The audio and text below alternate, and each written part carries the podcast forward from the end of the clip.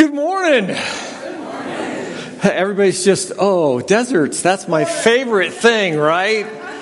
Hey, uh, a couple of things before I jump into the message. Uh, just want to share. Um, while I was gone, some more money came in for the all-in offering. Our all-in offering total now is two hundred and seven thousand eight hundred and sixty dollars, which really, really cool.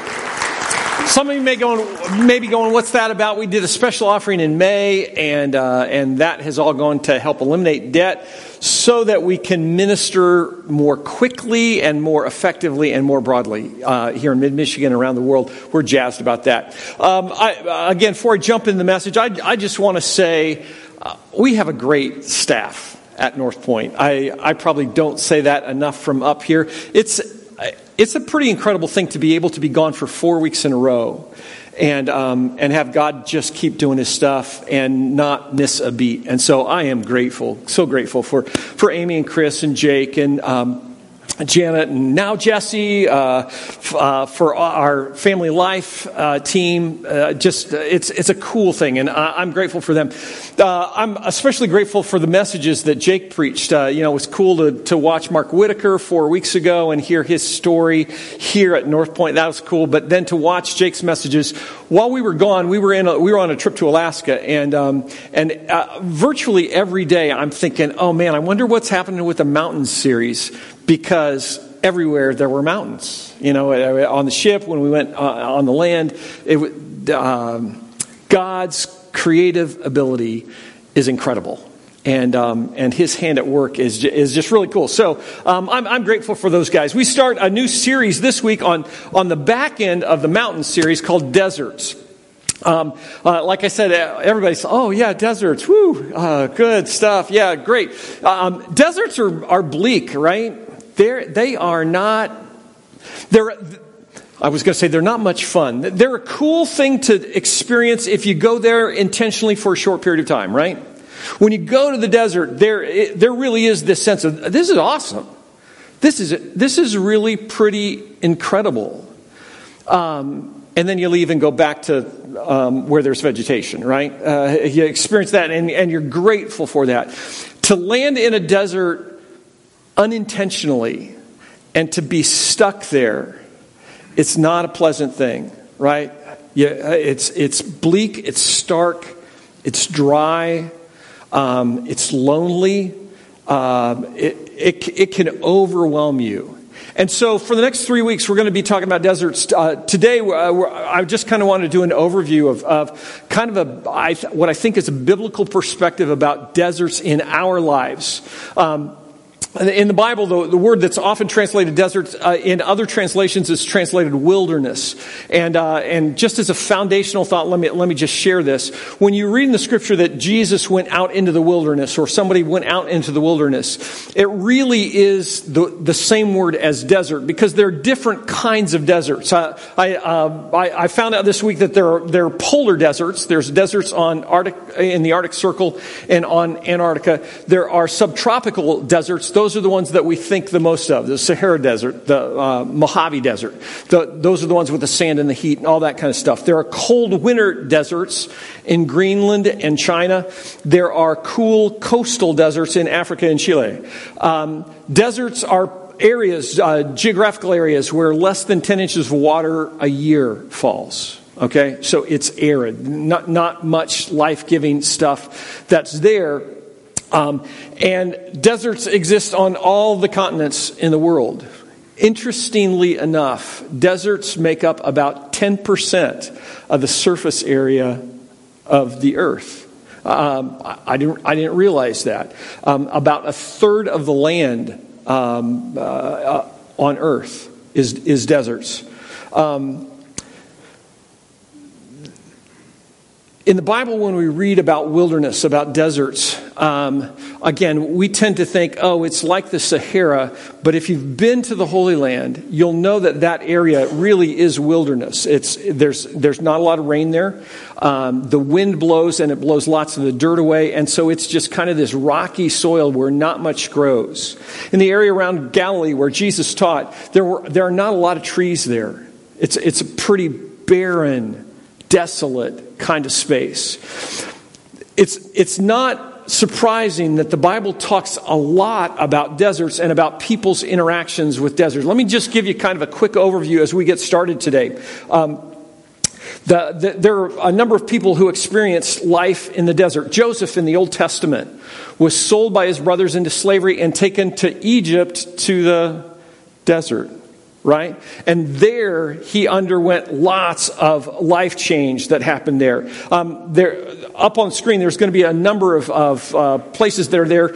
These are in the app notes as well. Feel free this afternoon to go home and kind of read through these scriptures. We're not going to we're not going to dive deep into them. Moses uh, is in Egypt uh, 400 years after Joseph, and, and Moses grows up in Pharaoh's palace. So he's the most powerful guy. He kills uh, a guy and, and, and then ultimately leaves and flees Egypt and goes to the desert of Midian.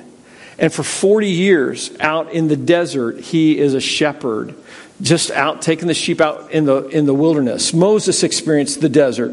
Um, that desert ground for Moses was preparation for him to lead a nation of somewhere between two and four million people out of Egypt and out of slavery. The nation of Israel experienced desert wilderness for 40 years. 40 years. That's a long time to be wandering around out where there's not a lot of water, not a lot of stuff. And they, they discovered in that time God's hand, God's provision for them. David, King David, goes from herding sheep in the wilderness area to being anointed king to hiding in caves in the desert from Saul as Saul's ready to, to, uh, uh, to take his life.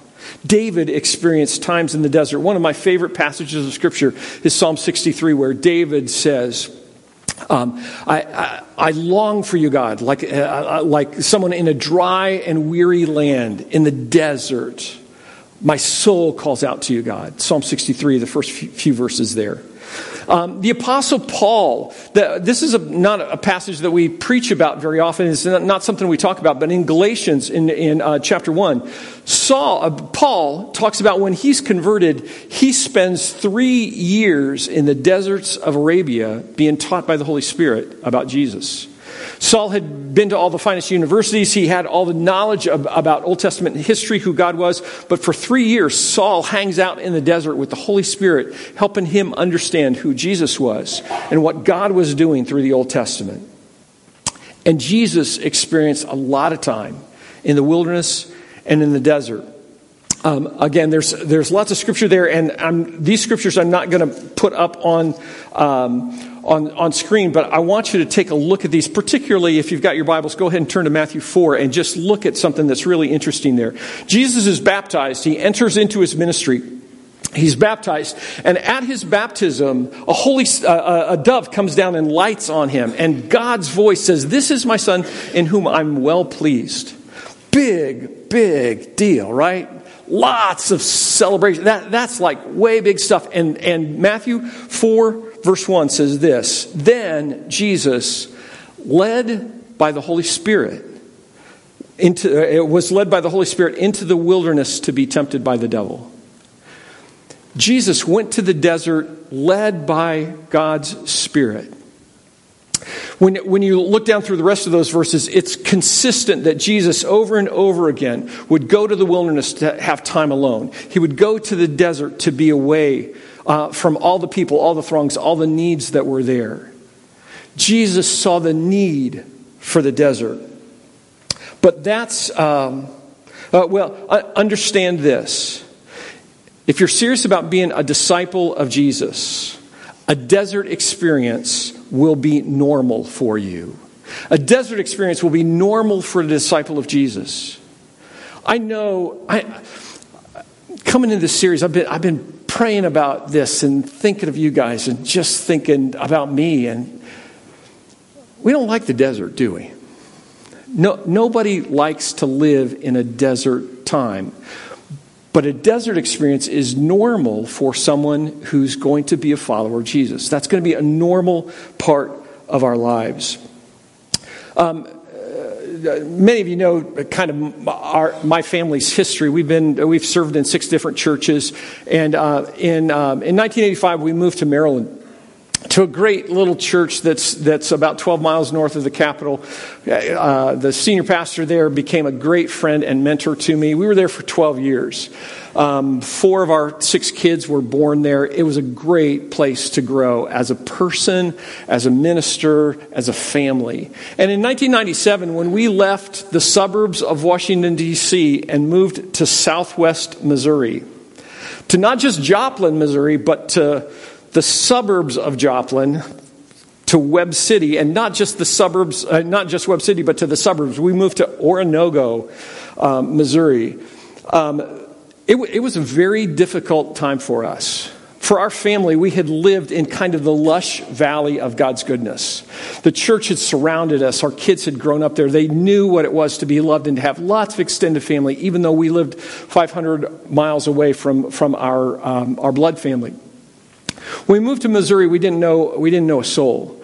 And, um, and for the next four years, we tried to connect with churches but it's a weird thing for a minister to go to a church and just be a part of a church. Nobody knows what to do with you. And it's a weird thing for a minister to go to a church because he doesn't know what to do if he's not on staff. It was hard. That corner of southwest Missouri, um, everybody knew each other. They had been born there. They had grown to, uh, they had gone to elementary school together, to, to, high school together, to college together. They had settled down together. And so it was, it was a very difficult time for us to make connections relationally with people. Deb would describe those four years from 1997 to 2001 for us as our desert years. Have you, have you been to that place before in your life? Not, not to southwest Missouri, but um, have you lived out that time, maybe multiple times, when you just felt all alone, abandoned by God? just kind of doing your thing and trying to figure out how to make progress. When we find ourselves in the desert, we ask some questions. Our, our automatic uh, uh, process, the way that we think through things, is, is, is we think, oh, if I'm in the desert, what? God's got to be mad at me. Why would He put me in this place? Why would, why would He have me here? God must be angry with me.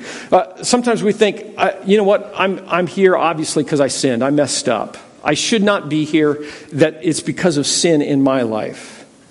Sometimes we land someplace and we think, you know what, I missed God. I, I, God had to have said, go right, and I went left. And so I landed in this desert completely because I missed God. And sometimes we land in the desert and we think, you know what, I think God's just abandoned me.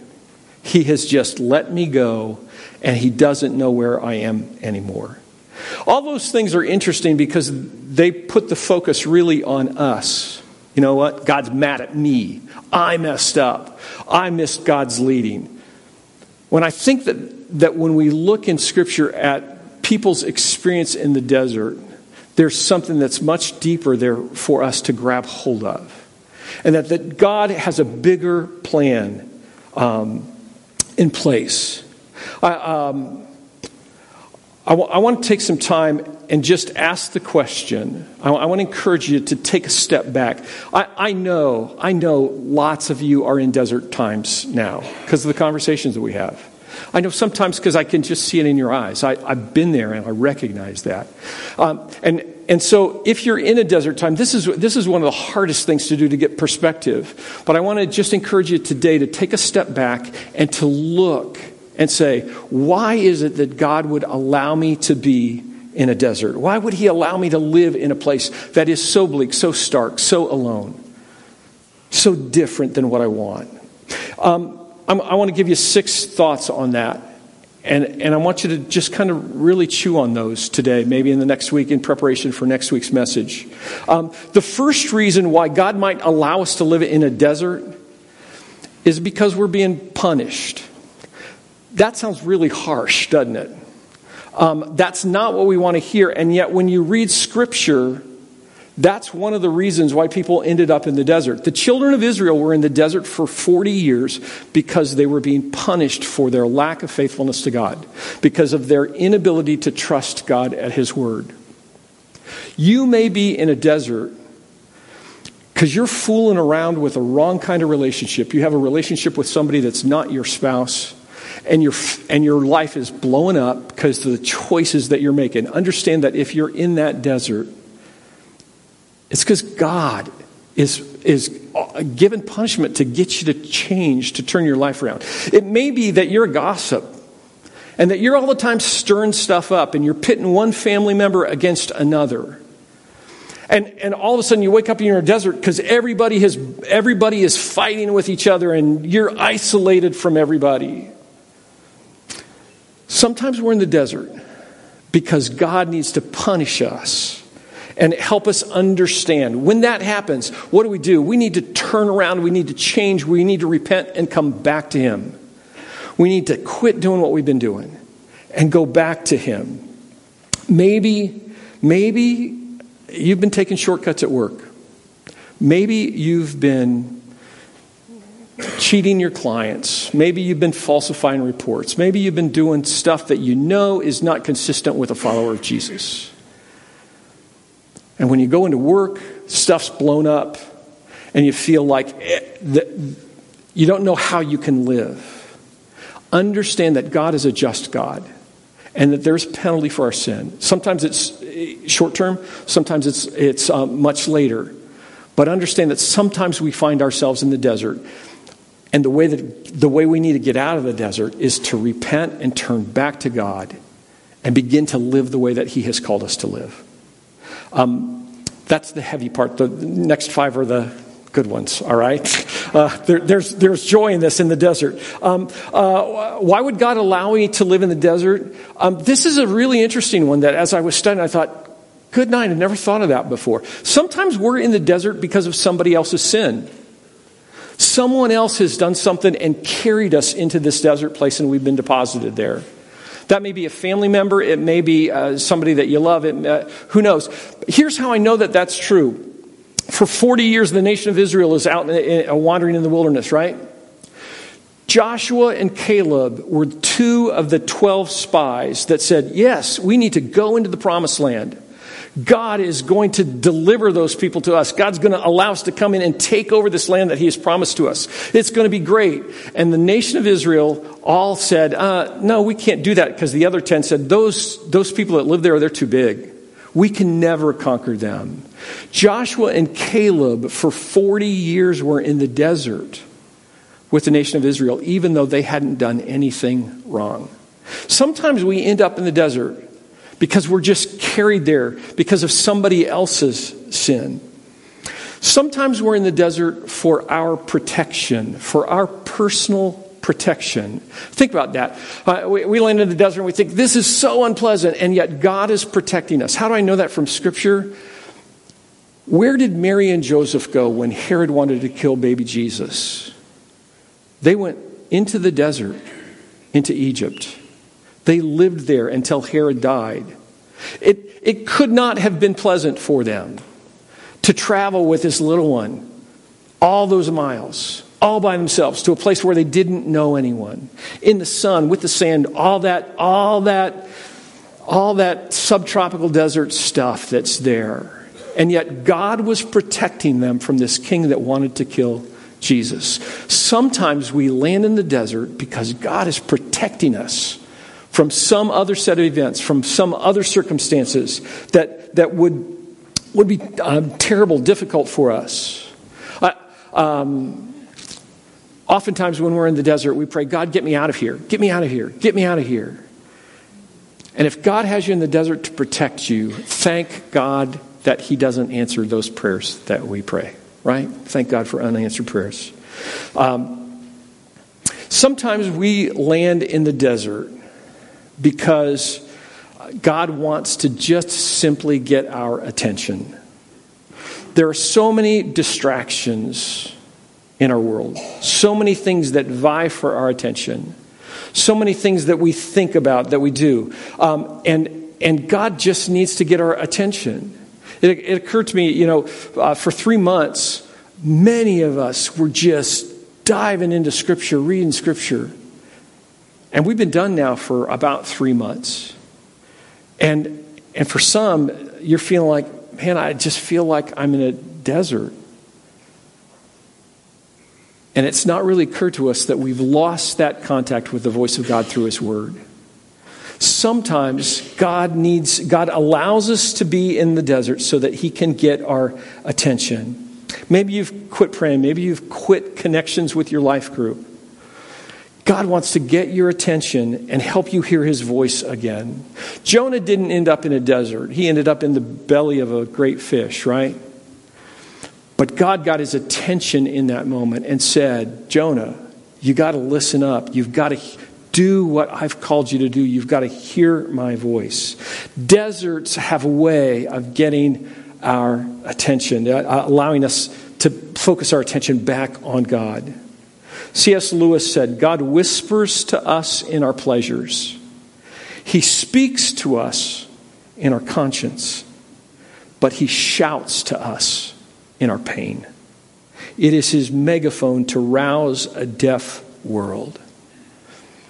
Sometimes in the desert, in our pain, we hear God the clearest.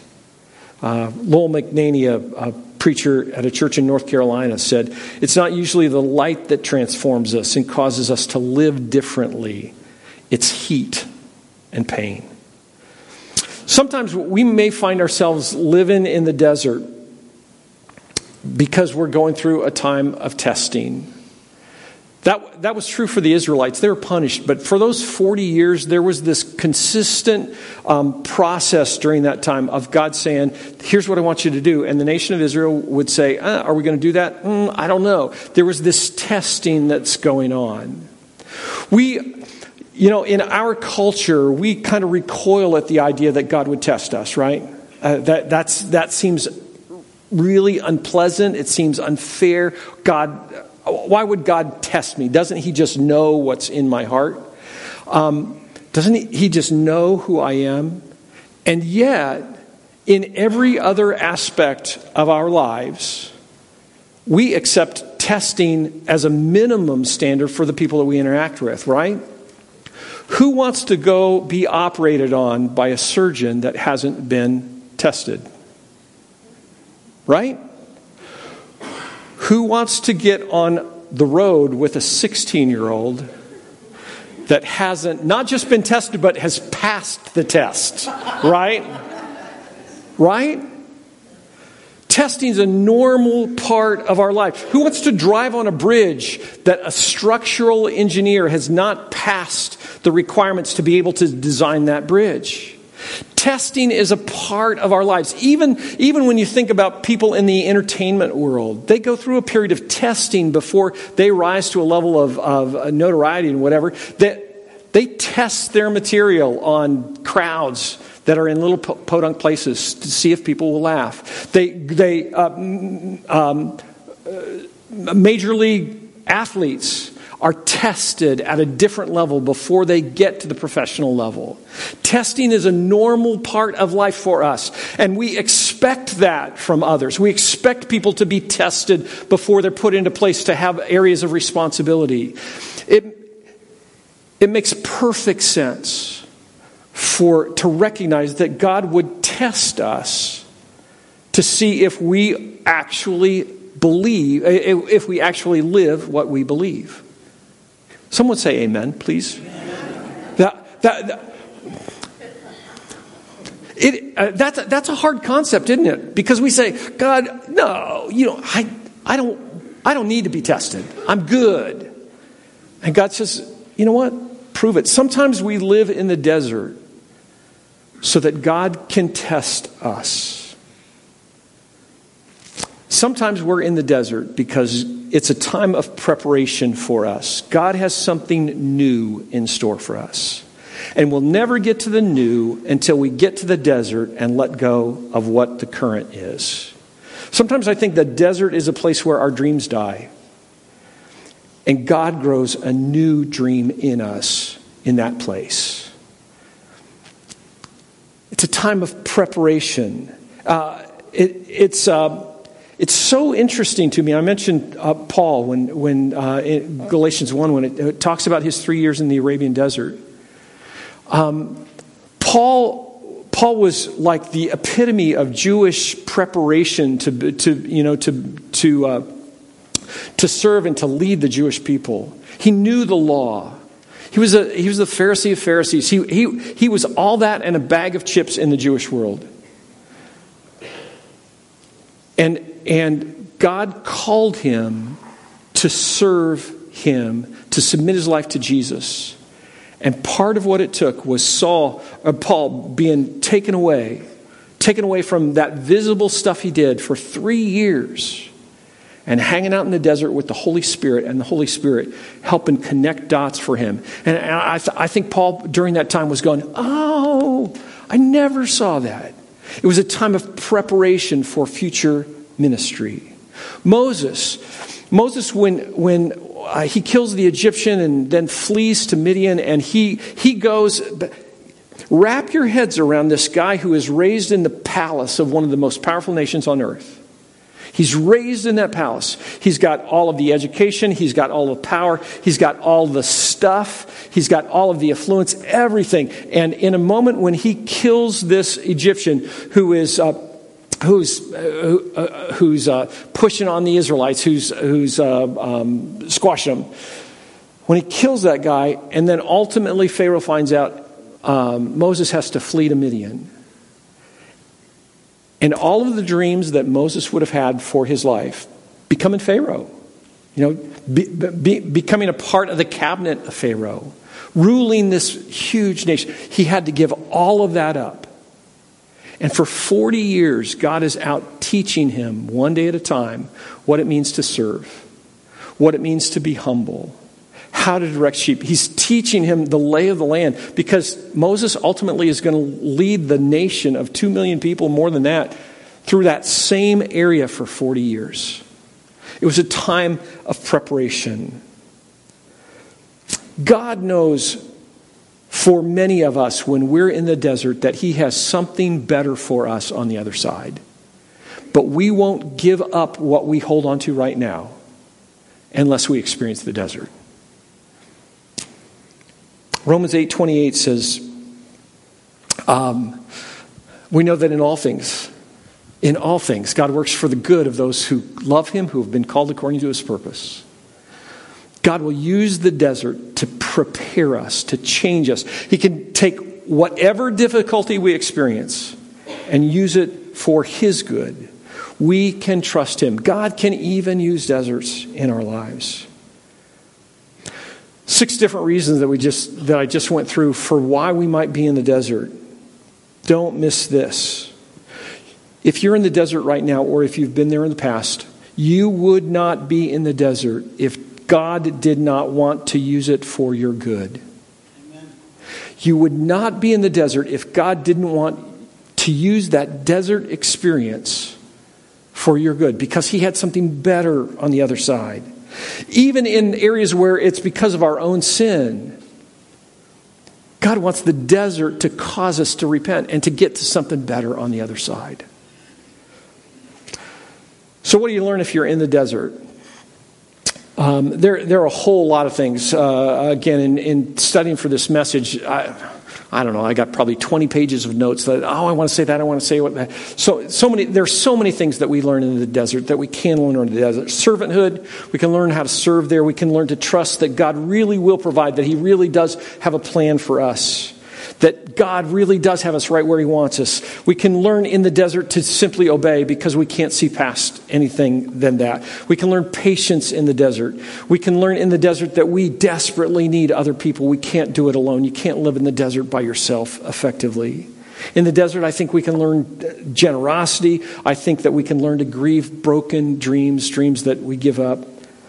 But there are three things that I want to share with you that, that I think are significant for the next few weeks for us to wrap our brains around. Three, three things that we can learn in the desert. The first is this Who are you really? You learn in the desert. Who you really are. When all of a sudden all of the comfort is gone, all of the stuff is gone, all of the sometimes hope is gone, and you're just kind of fighting to survive, you find out who you really are. When Moses left Egypt, everything was stripped away from him. Everything was stripped away from him. Everything was taken. When Jesus escaped the crowds and went to the wilderness, went to the, to the dry places, to the, to the desolate places to pray with God, it was so that he could be who he really was. He could be away from the demands of other people. He could be away from the expectations of other people. He could be who God created him to be, and he could talk to God in that. In the desert, we can discover who we really are. When everything is gone, when all of the stuff is taken away your money, your reputation, your health, your comfort what's left? Who you really are. The second thing that we can learn in the desert is what really matters to you. What is it that I really do want to hold on to? What's important and what's not? You know, one of the things that I think is interesting, if you're in the desert, not very many people come to visit you there. Right? Oh, holiday vacation in the desert. And if you're in an emotional or spiritual desert, not very many people come to visit you when you're struggling, when you feel like you're buried, not very many people are there. The desert is not the center of the universe, it's not the destination place for vacations. When you're in pain, when all of the stuff that you've counted on is gone, you find out what really matters to you. What is it that's significant? Is, is it acquiring stuff? Stuff in the desert doesn't matter much. Keeping up with the Joneses, is, is it appearances, what other people think of you? You know what? When you're in the desert, when you're struggling, you don't care at all what people think about you. You have to think about what really matters. It, when you're in the desert, it's, it doesn't matter a lot whether your child is on the travel soccer team. It doesn't matter whether you're comfortable. It doesn't matter that you get revenge when you're in the desert. What really matters to you in that time of isolation, that time where you're connected just with God, all of a sudden, all of that stuff fades away, and you say, okay, there are a few things that matter my relationship with Jesus, my relationship with the people that I love the most. And that's about it, right? What really matters to you? My character, my integrity. The third thing that I think that we can learn in the desert is who God is really. Not, who we, not how we talk about God on Sunday mornings right now. Not, um, not how we perceive God in our affluence and our comfort, but who God is really. Is God really good no matter what? Does he really love me regardless of whether I can perform or not? Are his mercies really tender? Is he really faithful no matter what? Can I truly trust him? In the desert, we can learn who God is really without any of uh, the trappings. Maud Royden was a a woman in, the, in early 20th century England who, who preached at a time that that just was crazy unusual. She said this When you have nothing left but God, then you become aware that God is enough. God is with us in the desert. He sees us, He hears us, He answers. Even when we don't see that behavior by Him, He's there shown himself. If God is with us in the promotions, he's also with us in, in the demotions. If God is with us when we succeed, he's also with us when we fail. If God is with us when we're surrounded by people, he's with us when people abandon us. God has the ability to use the desert for your good and his glory over and over again. We want to be spared the pain that happens in the desert, and God has something much better in store for us. Pain's not bad if it changes us, it changes our behavior, changes our hearts. You know, it's interesting. Uh, again, this, this, is, this is part of the struggle that we have as Americans at this time in history. We love our comfort, right? So many people say, I don't want my kids to have to go through what I went through, right? Anybody ever said that? Shame on you. Um, um, right? We say, oh, I don't want my kids to have to struggle. I don't want my kids to have to drive a car that I'm not really as sure is safe. I, I don't want my kids to have to struggle to get through college. I don't want my kids to have to go through all that pain. I don't want my kids to have to eat ramen noodles and baked beans for years on end. Anybody been there? Can I get an amen? Yep. Understand this. You are who you are because you went through those desert times. And to deprive your kids of that is to damage them. They need to struggle. They need to experience desert. Now, you don't have to, you know, you understand. You, don't have to pile on. But when we try, when we try and, and um, protect our children from any kind of struggles, it is not to their advantage. We need the deserts pain, desert times shape who we are. Don't miss this, though. God does care about your comfort. He does care about your comfort. Otherwise, Jesus would not have said, I'm going to send you a comforter. He cares about your comfort. But the comfort comes in the midst of the pain, right? The comfort comes in the midst of the struggle. And He cares far more about your character than He does about your comfort. Cares more about what's inside than, than just what you're going through. Uh, James 1, real familiar passage, says, Consider it pure joy, my brothers and sisters, whenever you face trials of many kind, because you know that the testing of your faith, the desert times, produce perseverance. Let perseverance finish its work so that you may be mature and complete, not lacking anything. The desert can teach us patience and faith and trust, generosity, all kinds of stuff. But the desert can give us a new dependence, a new relationship with God, and that's what it's all about. Sometimes when we're in the desert, we think, where is God in this? Where is God in this? I can't hear him, I can't see him. Um, Erwin Lutzer, who was the senior pastor at Moody Bible Church for 26 years in, in Chicago, said, Don't ever interpret the silence of God as the indifference of God. Don't ever let the don't ever in, uh, interpret the silence of God as the indifference of God. The, the desert is not a penalty box. It's preparation for a new game. You know, it's to, it's, to, it's to take you off the hockey rink and put you on the football field. Uh, it's something different. In, a, in the desert, God has you exactly where He wants you because He has something better in store on the other side. It's interesting to me that Moses gets banished to the desert, and you know what God provides for him there? Besides sheep, He provides for him a wife and two sons. God knew where Moses was all that time. He had not abandoned him. Deuteronomy chapter 8 describes Moses talking to the nation of Israel as they're ready to go into the promised land after they've been in the desert for 40 years. Listen to what he says Be careful to follow every command that I'm giving you today, so that you may live and increase and may enter and possess the land the Lord promised and on oath to your ancestors.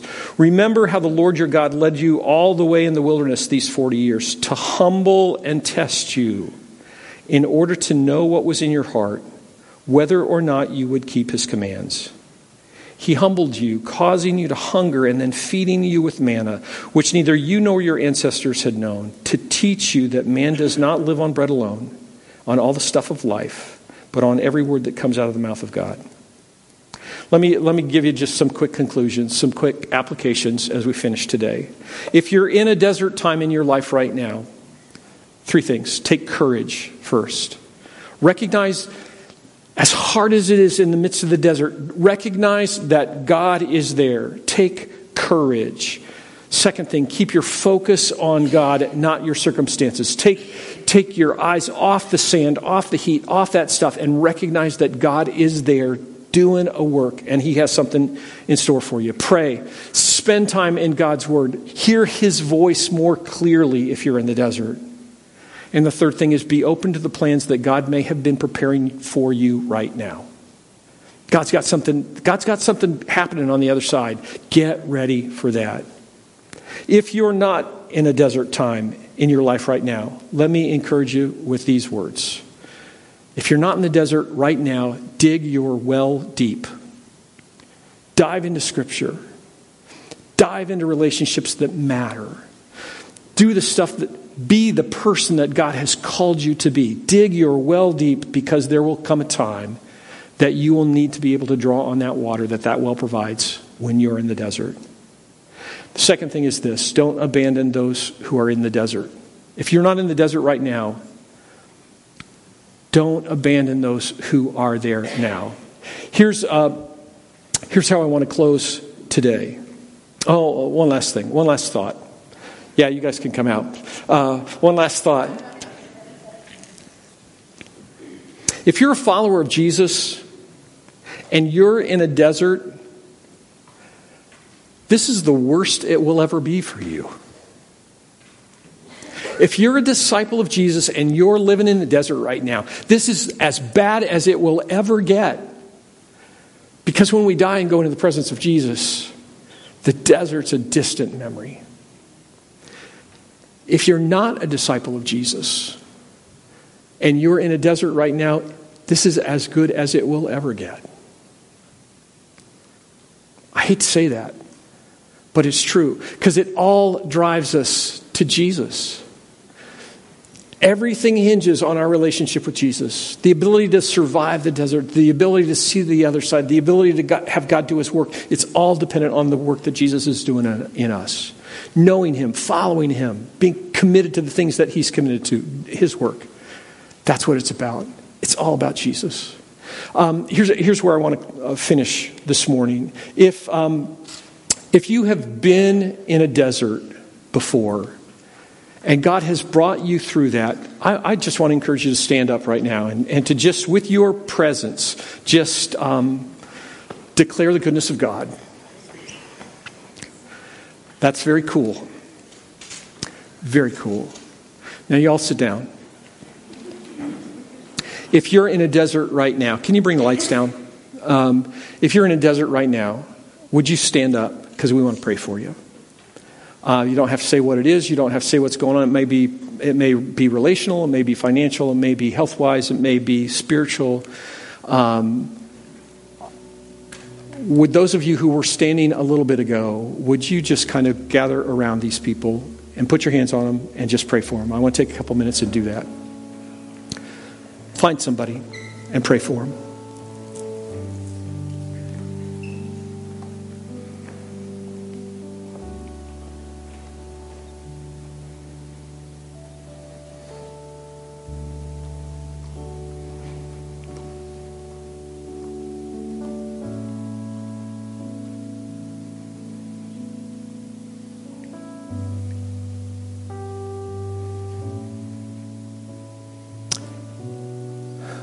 God, the pain is real. The isolation, the loneliness, the hurt, the hopelessness, man, it's real. And yet we know that you're more real than any of that. God, I thank you for the testimony of people who have said you have been faithful over and over and over again. And right now we pray for, for, the, for our brothers and sisters who are struggling right now who need a life preserver. God, help us to come alongside them. Help us to help them see your hand at work in the midst of their struggle and pain and desert, their wilderness time. In Jesus' name we pray. Amen. Go ahead and have a seat. Um, you know, I told you about our desert time, one of our desert times when we moved to Missouri. And, and um, Deb, uh, you can talk to her second service when she'll be here. Um, if you ask her, she would say those, year, those four years, they were the wilderness. I said to her this week, What did you learn?